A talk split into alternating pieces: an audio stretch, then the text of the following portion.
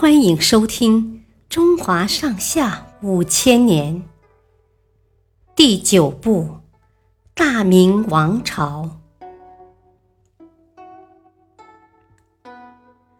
唐塞尔起义。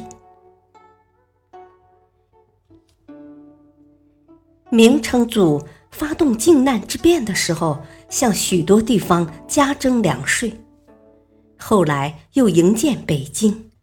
北征蒙古，耗资巨大，这些负担都落到了人民头上，再加上连年天灾，人们苦不堪言。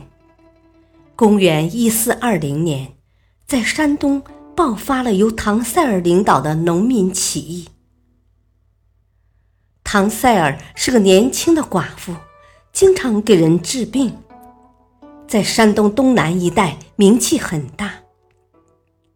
唐塞尔自称是佛母降生，能预测未来的成败吉凶。他秘密传教，开坛收徒，很快组织起一支上千人的队伍。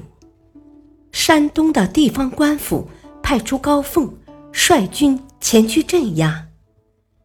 唐塞尔此时已经在一个谢石棚寨的地方建起了大本营。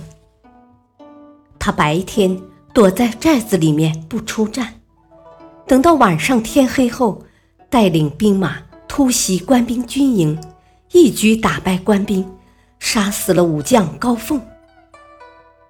起义军迅速扩大到了几万人，地方官府吓坏了，立即向朝廷禀报。明成祖派出武将柳生赶往山东。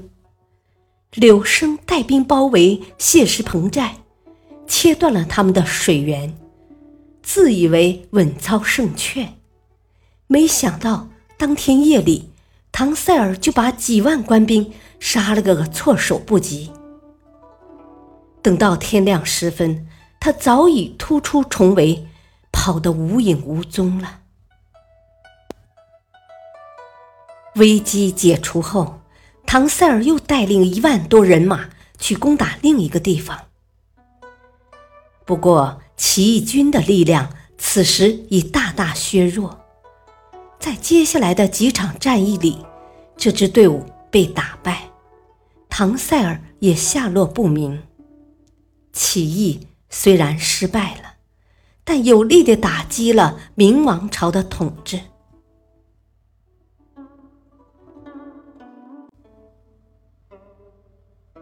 感谢收听，下期继续播讲第九部《大明王朝》，敬请收听，再会。